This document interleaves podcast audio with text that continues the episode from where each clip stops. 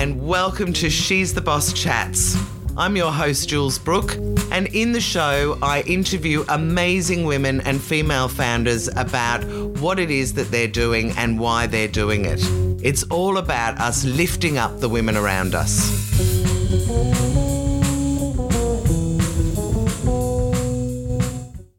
Cassandra Cadorin, I am so excited to have you as a She's the Boss guest because I love it what it is that you're doing. And we met at the SBE Awards. So uh, I was very impressed at the time and dying to hear your story. You're very, very welcome.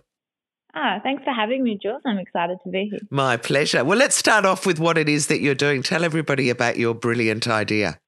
Yeah, so um, I run a marketing agency in regional Australia, and I have been using, you know, project management or time tracking or CRM tools in my career for the better part of the last 12 years. Yep.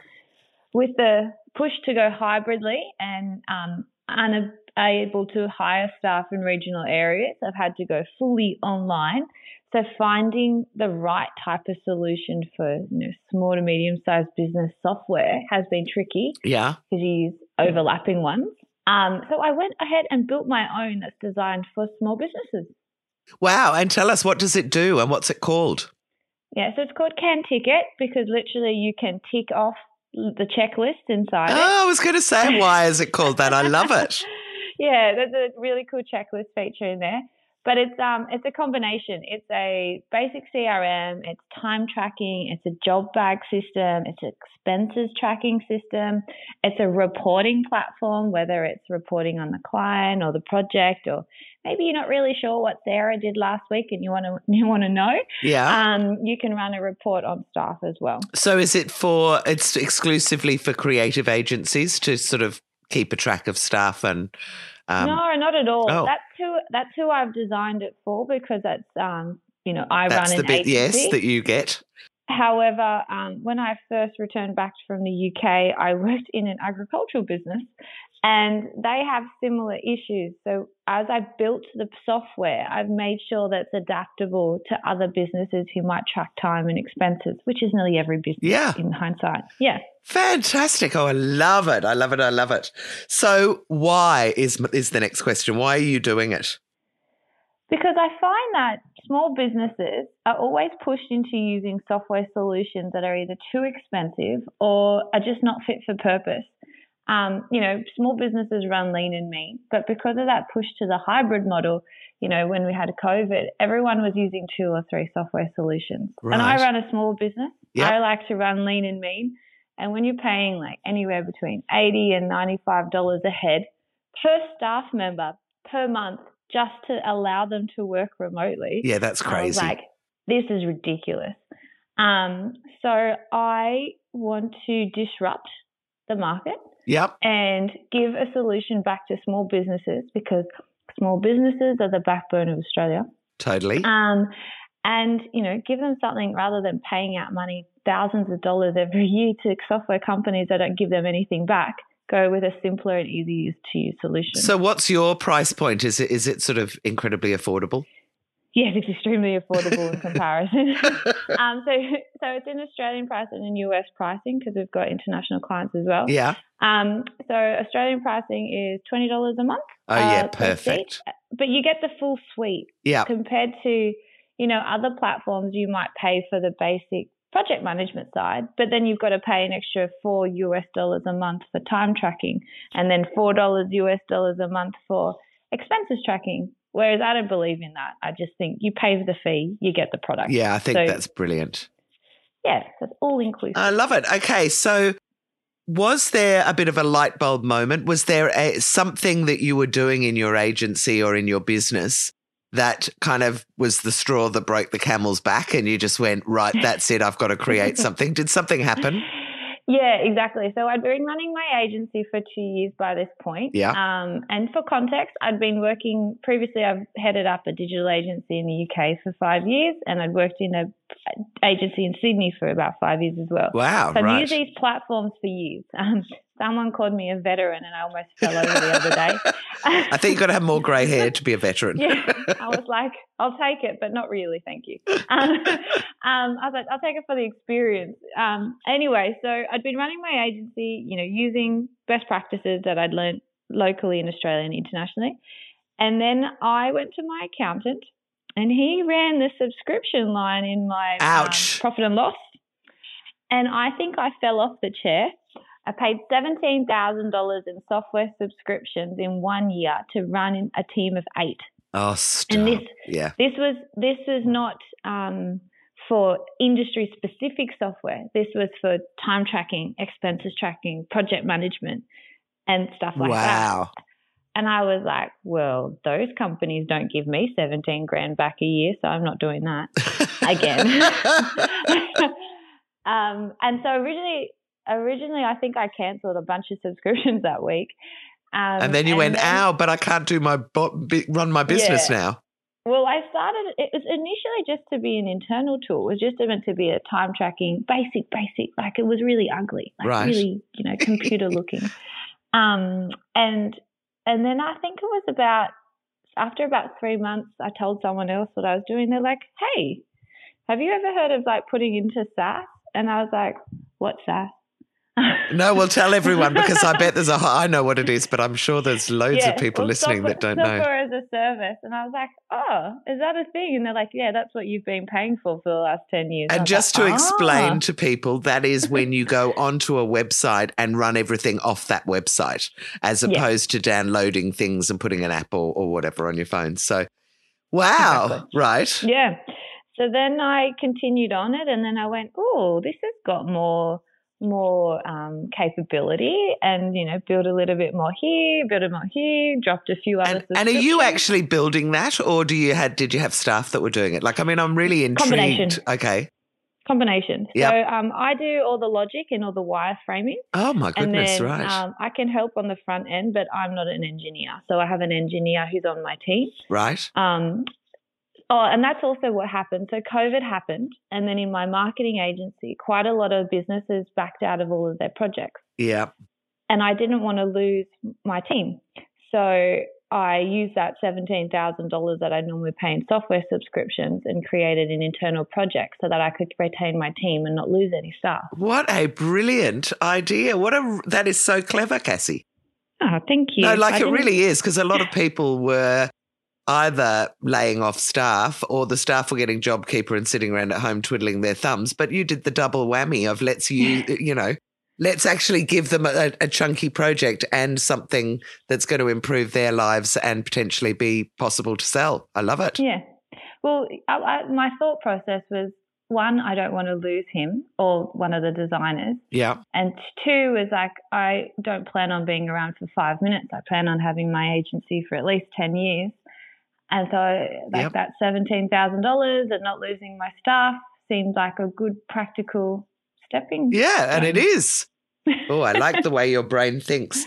Okay, so um, now I'm going to get you to go right the way back to school days Mhm. because I love hearing about people's journey and the, you know, it's often very interesting to hear what what's all in your background that's led you to where you are now. So, Okay. can you tell me where did you grow up and what sort of size family did you have? Yeah, sure. So I am second generation Italian. Okay. Um, I grew up on a we say a grape farm, but people always like a vineyard. Yeah, like, no, right. Sounds very grape. glamorous. I was like, you didn't work it. Oh wow! So you grew up in a vineyard. That's a, or Yeah. or in a grape farm. Grape but farm. either way, amazing. Yeah, so um, in Griffith in New South Wales, so Right. six and a half hours from Sydney and five hours north of Melbourne. Right, Um, quite Kind of in the middle of nowhere. Yeah. Currently where I am right now, actually. Um, so I grew up in an Italian family, so it was always, you know, find a better way, find a more practical way of doing things. What's where's the efficiencies? Where what? And I think that was programmed into me at a very young age, um, right. and, not, and no wastage. Um, so I have an older brother and a sister. Yep. Um, my sister is seven years my senior, and my brother is five. also, you're what- the baby. I am the baby, and sometimes I get still thrown that, which is awesome. Um, my mum actually says BC before cat. um, I like your mum's sense of humour. she's great. Um, so yeah, so I grew up on the farm. I and mum and dad both worked on the farm. Uh, so my dad actually, until recently, owned a quite a large machinery company, um, but he right. worked there for almost forty years. And um, my mum has had a career in either childcare or nursing homes. Um, ah. as a manager. They're um, interesting role models. But talk to tell me how the grapes fit in when your father has a big machinery business. He had three children. stop. so, um, would he um, actually make wine from the grapes, or just grow them and then sell them on to yeah, people just, who make in wine? This, in this region, um, so it is a wine growing region. It's right. Fun fact: there's 42 different varieties of grapes grown out here. Wow, um, that is a fun fact. Fun fact. Um, so we we contract grow for one of the larger um, household names wineries in Australia. Right. And so we, you already, you know, they know who they're selling to every year. So it's just about growing it, maintaining the crops, harvesting. Blah, Easy blah, blah. to get the kids to do that while you're busy running your machinery I, business. Yeah, well, I do think the character building was like frosty mornings, pruning grapes at like six o'clock in the morning. That was awesome in winter. Um, yeah, you would have loved that as a teenager, I bet. Oh yeah. but you're right; it is actually character building, and it probably did have an effect on you. definitely, I think it definitely had a couple of effects. Um, I don't want to live on a farm. Um, right. Yeah, but no. Okay, I, so I grew up on the farm. Where did you go to school? Uh, so I went to St. Patrick's, which is a private Catholic school here in Griffith, and yeah. then I went to the Catholic high school, which in my senior year turned into a college, but with the same uniform. Oh, that's um, pretty cool. And yeah. were you, did you like it? Were you good at school? Uh, yeah, naturally quite clever and tuned in. Maybe in my senior years, I probably could have turned up a little bit more. Um, what do you mean? You missed days of school? Yes. oh my God, Cassie. But I do. But one thing I was always really proud is I'm um, uh, naturally uh, gifted in sports and uh, remembering things. So I was always really good at science, and I remember doing my HSC and I walked out after I still had an hour to go, and my teacher's like, "What are you doing?" And I said, "I got all the answers." And he's like, "What do you mean?" I said, "I answered all the questions. I've got it. It's no problem." I only got four questions wrong in the whole HSC for biology, and I was like, "See, I did all right." oh my goodness! Yeah, you are a yeah. brainiac and yeah, good and good at exams. Yeah, crunch. okay, crunch. so you finished HSC. Mm-hmm. What did you? Uh, I mean, I was there? Uh, yeah, was there a natural thing of I'm going to go to uni, or was it unusual in your family? What was the? Well, I got in. Um, yeah. I didn't actually go. I would have been the first one to attend uni in my family. Well, you period. got in, which is I the main in. thing. Um, I only applied because I didn't really know what I was supposed to be doing with myself, and all my friends seemed to be going to university. Okay. Um, I think I just copied like one of my girlfriend's applications. Like, um, so I got in to do primary teaching at CSU. Yeah. And then I went, oh, I did vintage instead. So I took a gap year because I really had no idea what I was doing. So what did you do in your gap year? Um, so I went and worked at one of the wineries from January to April. Right. In, in, the cellar. So it's like physical labor, like, you know, pumping wine Working hard. and loading trucks and stuff And like did you that. do that from like the November to till then? Did you literally come out of school and go, right, I'm going to get a job and do that straight away? Uh, not quite. November, I went to schoolies, of course. Um, of course. No, um, no, January, you start in January. It's like the first week of January. Okay. And it's really hot out here. So it's normally about 40, between 40 and 45 in January in Griffith. Ooh, ouch. Yeah. Um, so I did that for a few months and then I still didn't really know what I was doing. So I went off to Sydney because my sister was there.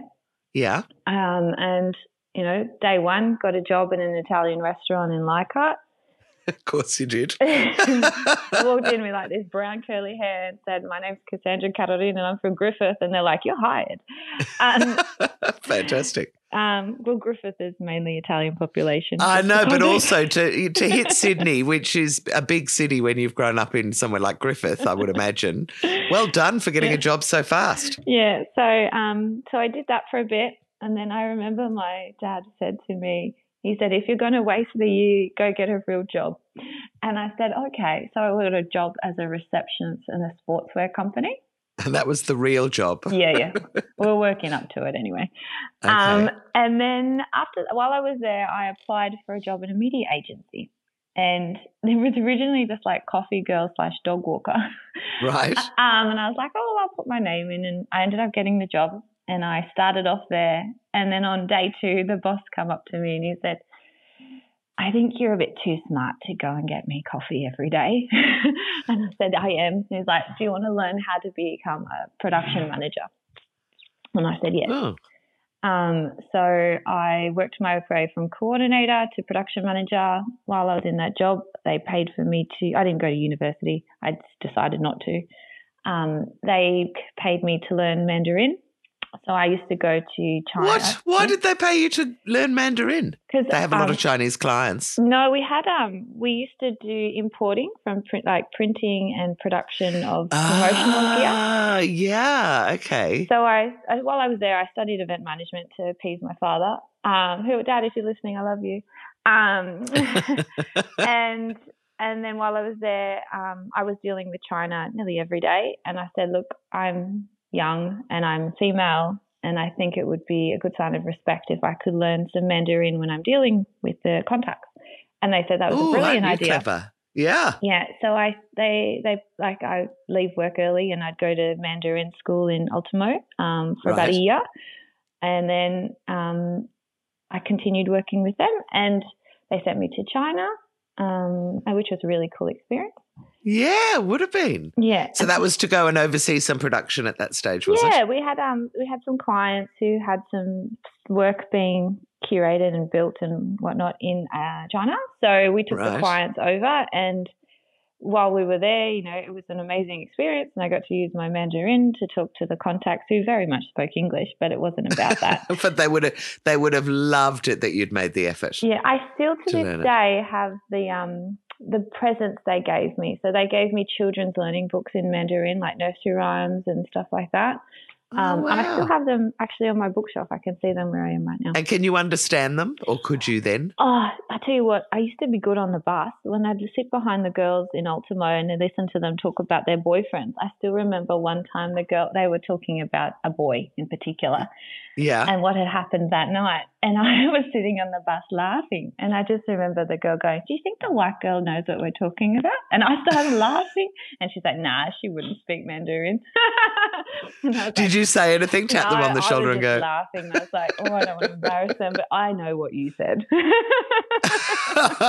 I feel like I should learn Vietnamese for when you go and get your nails done, and all the Oh. all the girls always chat to each other, and I you have no idea. They're going that stupid woman in front of me.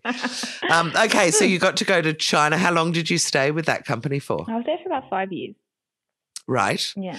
and why did you decide to leave? Um, well, I had worked my way from coordinator to project manager. The team was five when I started. I think it left. They left when there was twenty. Um, Oh, right. I went on to inside the same company. I went on to become account manager, then an account director for a big coffee and water and cheese brand in Australia, and a lot Yeah. of alcohol promotions, which were really cool. Um, but I I started to get interested in into the digital, and that was before we started doing digital in Australia, really. So circa 2000 and uh, Max was born in 2018. I can't remember. 10 years ago, 12 years ago. okay. Yep. Um, yep. And I just wanted to do something different. I wanted some. I wanted more. Um, so I came back to Griffith again and did another vintage. Right. Um, at the time, I met my boyfriend, who would go on to be my husband. Um, Right. And went off to England. And uh, Now, so what? Why England? What was what was the attraction over there? Uh, I have a really good friend who is an account director at a massive, massive international agency, uh, well, she was at the time. And she was always telling me about all the cool projects she was working on. Yeah. And I was like, oh, I really want to do that type of stuff. Um, and so I just thought, well, I was young. I was only like 25, 26. So I was like, why not? God, I did almost exactly the same thing. Ended up working for a whole lot of different agencies in London. Mm. So And they're so advanced, aren't they, compared to here? It was you just learn so much. so much. I learned heaps. So I started off. I found it really hard to get a job in London. Um, yes, yes, it is hard to land it. I I remember like being the first job I got was um, doing flower deliveries. Not actually delivering. I would just walk in next to the person who was delivering the flowers. Yeah, I know. Um, What? Why? because- what? What's that rule? So the florist did the flowers for Bulgari, um, Harry Winston. Um, Oh, the big all the big names. names like uh, Calvin Klein. So my job was to walk in next to the delivery driver and talk to the person who was receiving the flowers um, to put on the glass tables or wherever. right. that was my I- I'm just job. waiting for you to go and style them up or do something, no, but it was no, literally well, my just job a was just to like wear this really to- lovely coat. Um, great, and, yeah, great customer and service. smile and say hello and make sure the flowers are delivered and they looked lovely and that the person agreed that they looked lovely and that was my first job in London. I did get to see a massive yellow diamond. Like I was like, whoa, that's cool. At Harry Winston, was Mhm. it? Yeah, downstairs in the vault. I was like, oh my god, Ah. they had like a VIP guest coming that day. That's amazing. I, well, I ended up working behind at an agency called Coley Porter Bell that was just behind Harrods, Mm-hmm. and every morning I would go down. I can't even remember what the road was, somewhere in Kensington, but just go past all those big name stores you're talking about. Yeah, um, and just kind of and, and there was a, a lot of pinch myself kind of moments that you're actually or you read and hear about these places but they're actually there in front of you totally. I was just like, I remember telling someone, they're like, you did what? And I was like, yeah, I just put on lipstick and a beautiful It's a jacket weird and job. walked in next to the flowers being delivered.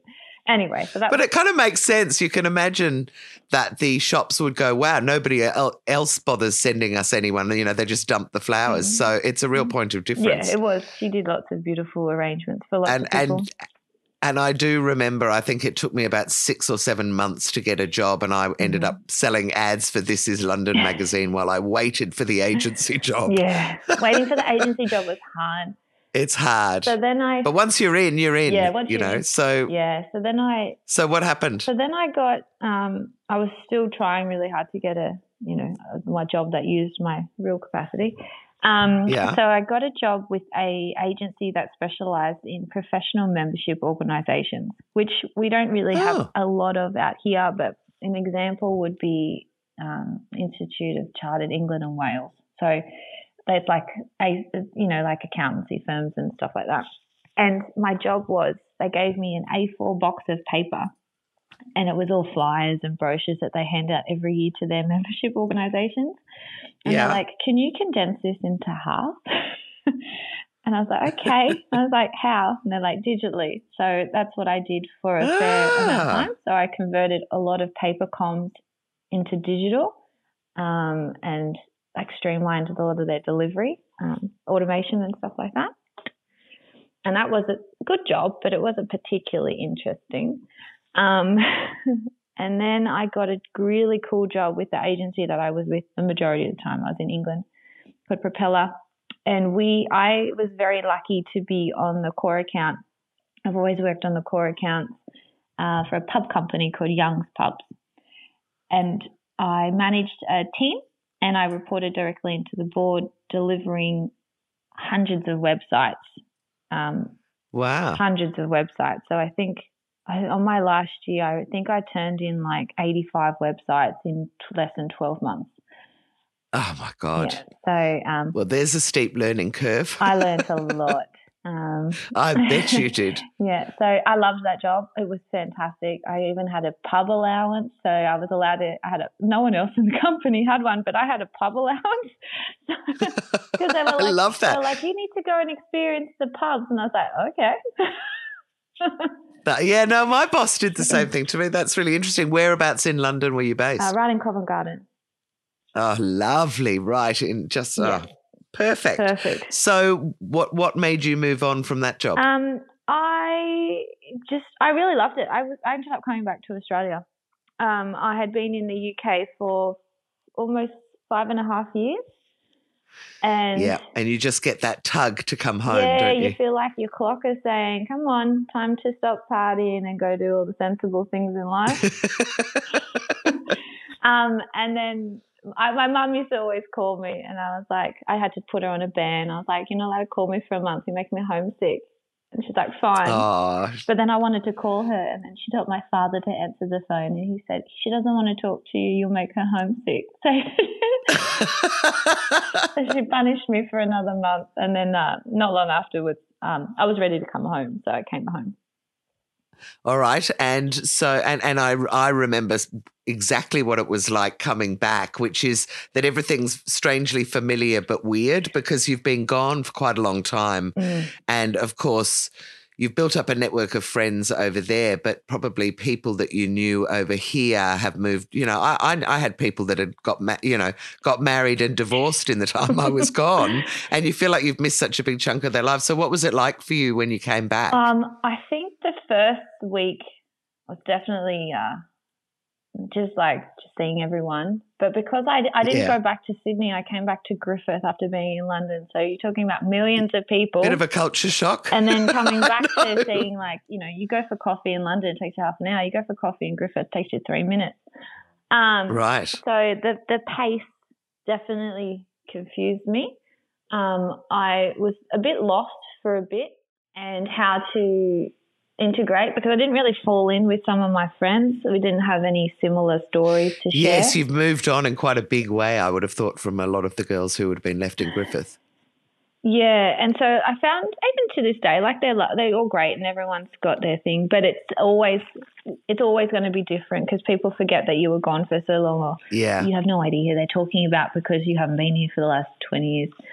Um, Yeah, exactly. But it, but I so what I did was I worked for my dad's agriculture business, and then I started up a tourism business. oh, um, what was that? thought- and and by the way, where, where's hubby at this stage? Still still came back with you?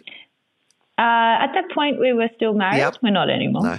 Okay. um, yeah, so I was still with my husband at the time. So you had a bit of I Um, just mean from the point of view of there was at least one other Still together. person who knew what your life was like before as well. Oh yeah. So I think that that was definitely part of the switch for both of us, which ended up being the catalyst for it not working. Yeah. Yeah, but um, we I so I set up a tourism business, which I won a quite a few awards at the New South Oh, Wales what did Business you do? For. Um, I am a state finalist for Outstanding Young Entrepreneur, and and another year I was a state finalist for Excellence in Micro Business. Amazing. But but Um, what did the actual tourism business do? What was it? Oh, food and wine tours around the local Oh, area. Oh, I love so it. got a gr- yeah, so like I said, there's 42 different varieties of grapes in the area. yeah, Um, you do know your facts. yeah, yeah. Well, I was a tour guide. That's, that was my mental holiday from being in media for so many So years. so to do that, were you marketing it to people in Sydney to say come out here and we'll show you around? yeah, or- Sydney, Sydney, Canberra, Wagga. Okay. Um, I was on quite a few different TV shows Oh, wow. and news articles and Australian and quite a few times. Oh, well done. Aren't you amazing? So, Thank you. why did you decide to get out of doing that? Um, because everybody, once I separated from my husband, Ah. every time I was on tour, everyone would ask me a question about it. Right. and small towns do that. Yeah, right. And so it was a bit of a turn off. Okay, so you stopped doing that, although that seems Mm-hmm. like um, a very big decision to make if you're winning all sorts of awards because people were asking questions. Was there a bit more to it?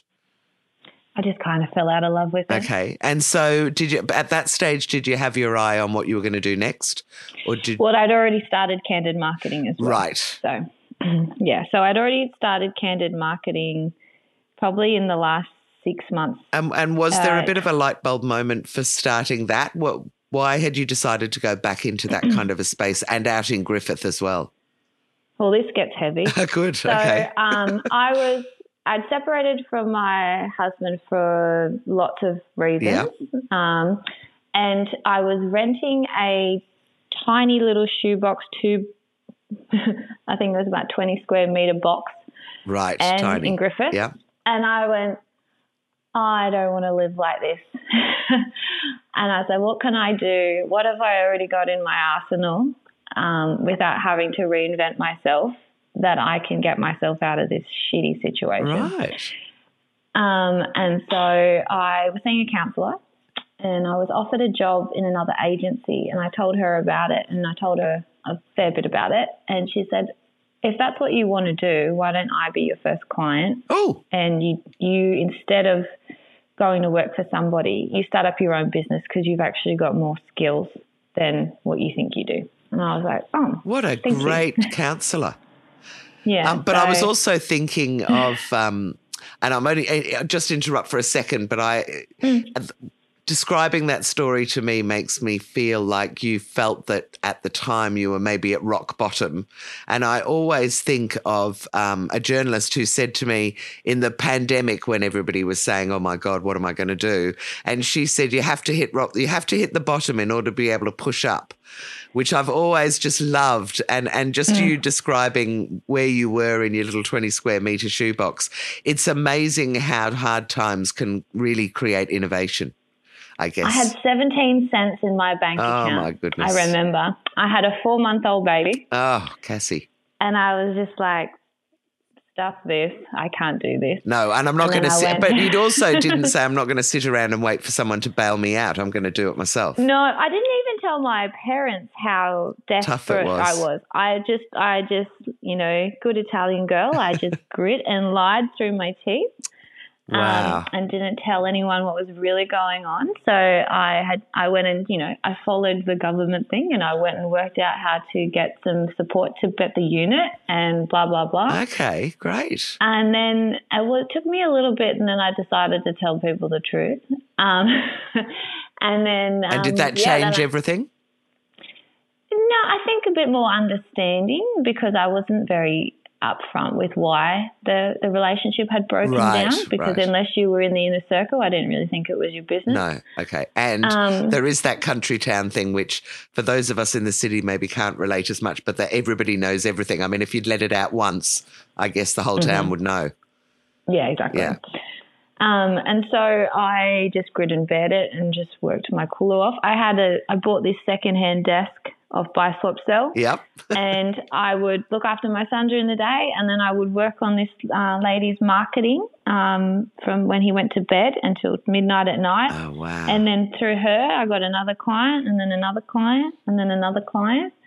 Um, and so at the same time, I was trying to like maintain the tour business at the at the same time because oh, I needed okay. two incomes. Yep. And I can um, see then, that something would have had to give. yeah. Oh, and then COVID happened. And then yeah. Now, how did that? How did that affect you? Fuck. All the clients disappeared.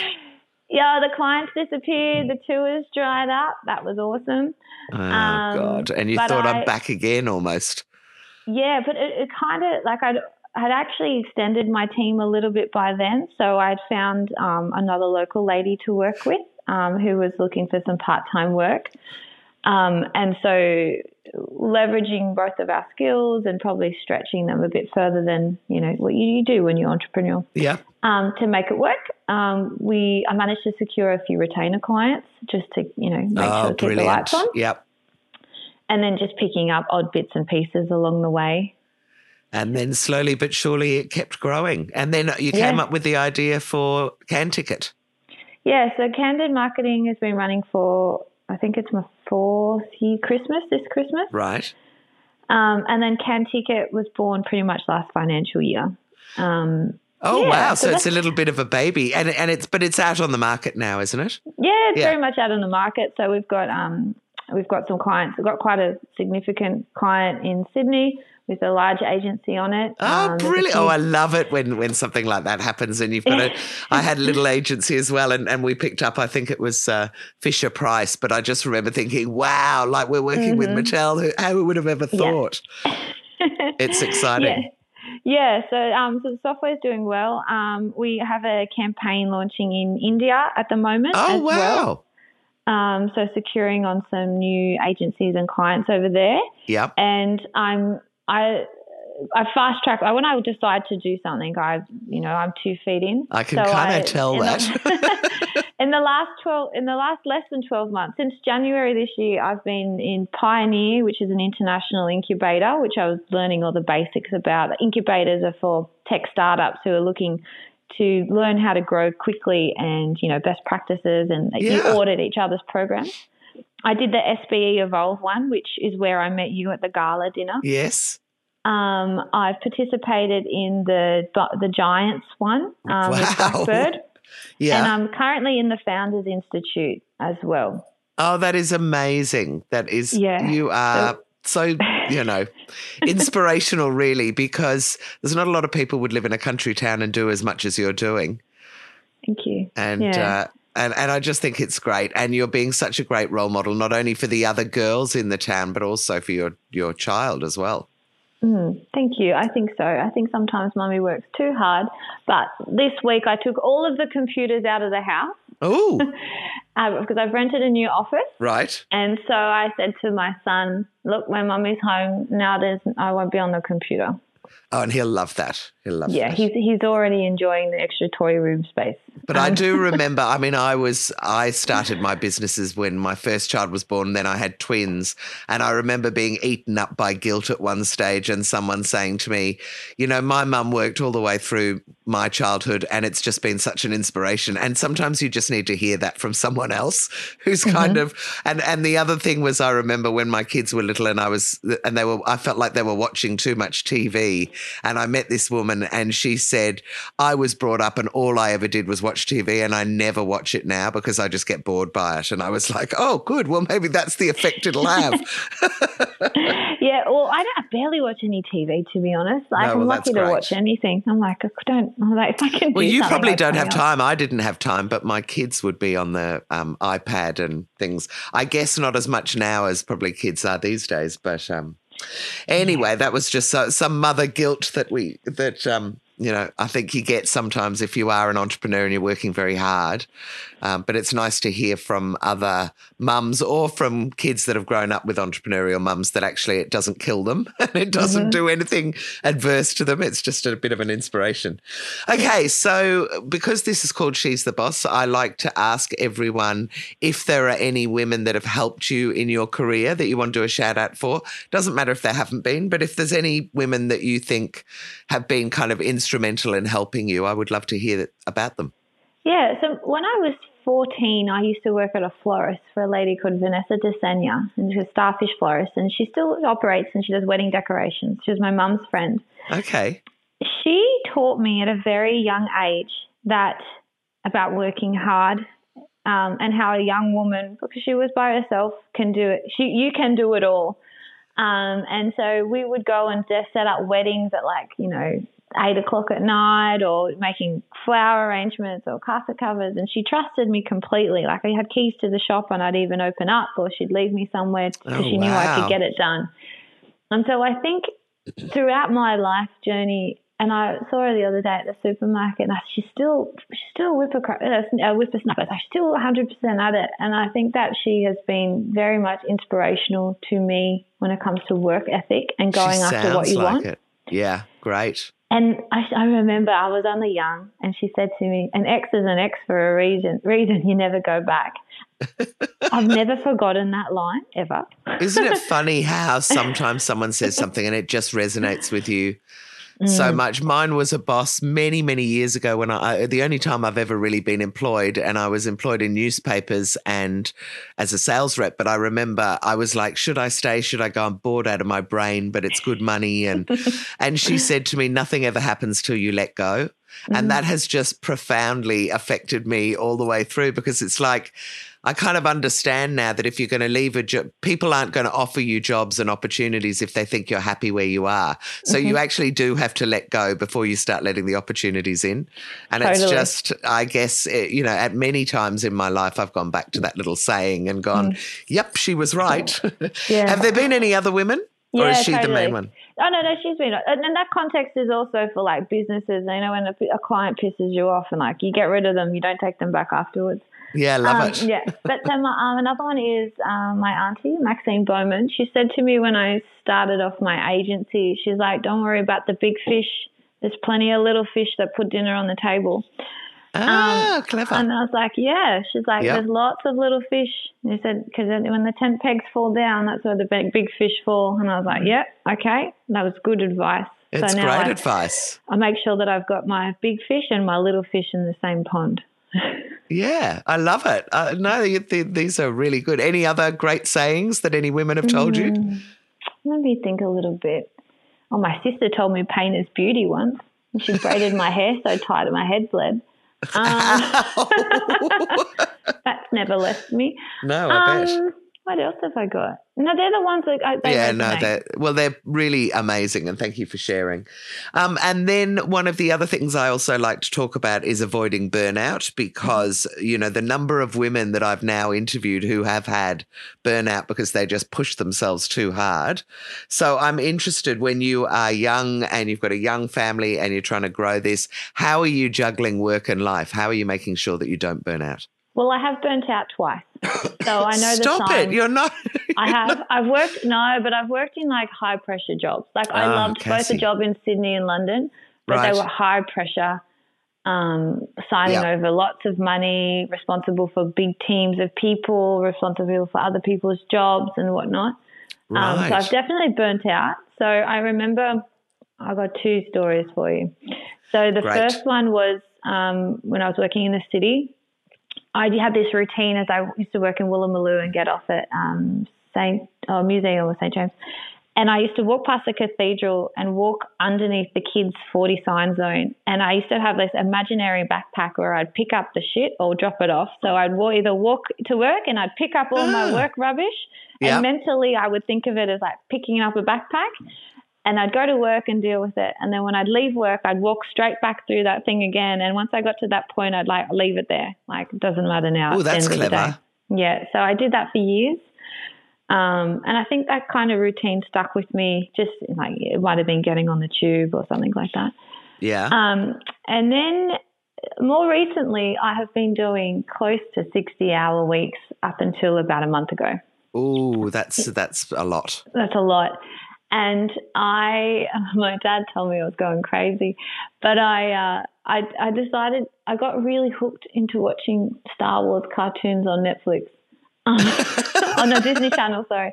Right. And I smashed out seven seasons or something ridiculous in like two weeks at like, you know, between 2 a.m. and 6 o'clock in the morning because I couldn't sleep. And then that was the catalyst that got me to take my home office out of my home and take it yeah, to a different idea. building. Um, yep. So I think how do I balance it is that I wake up in the morning and I try to do some Pilates or something because it's not easy to go to the gym when you have a child in the house. Or right. I set it up in my garage. But I just, I've learnt over the years what it looks like to burn out and that you need to put love back into yourself, um, whether it's good food or eating regularly. I wasn't eating regularly. I was working really hard because I was like, I just got to do more to get to this point. I've got to do more to get to this point. And then you look back and you go, oh, I just want to go jump on the trampoline. So find the time to jump on the trampoline with the kids and just make time because all your work's still going to be there. Yeah, that's so true. That's so true. Mm. Um, okay. And is there a quirky fact about you that most people don't know that you'd be up for sharing? I oh, love asking this question. I, I, don't know. The list is pretty long. Um, I don't know. Some, I can go from being, I did this yesterday to my partner. Um, I can go from like looking at some code or programming or coming up with this big, weird, and wonderful concept and strategy. And yesterday, I know it's not nice, but I literally had a, a moment where my hair changed color. I couldn't work out how to do what? the buttons up on my dress. Right. I've had some really daft moments, and people go, "Are you sure that you do all this stuff for work?" Because that was really dumb. and I'm like, I don't know, my brain's just turned off, and they're like, "Oh my gosh." so I can go from like super high functioning, like a robot, to like a jelly.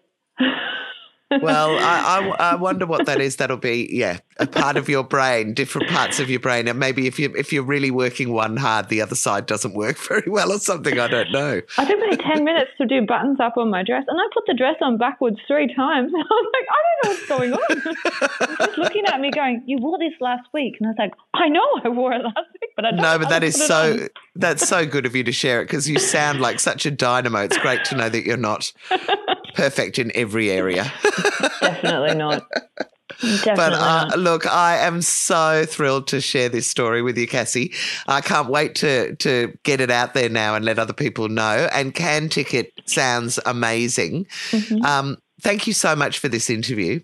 Thank you for asking me. Lovely. I think we're meant to cross paths at the awards, so that was uh, really cool. I totally think so too. Now, how if anyone wants to look at CanTicket or connect with you because they've got, you know, maybe that maybe someone's got a great um, business that they want to work with you or whatever. What's the best ways to get hold of you without giving me phone numbers and email addresses? Yeah, no worries. So um, you can. Uh, I'm very Googleable. Um, okay. So uh, my full name or CanTicket is canticketapp.com. Yeah. Um, otherwise, you can find me on LinkedIn as well. If you want to have a personal chat, just reach out. I'm always up for a chat. Oh, fantastic. Well, thank you so, so much for this. No worries. Thank you so much, Jules, and have a fantastic afternoon. And you. I hope you've enjoyed this episode of She's the Boss Chats. For more information and to find out about our other initiatives, including our weekly lunch for female founders and our TV show, go to she'stheboss.com.au.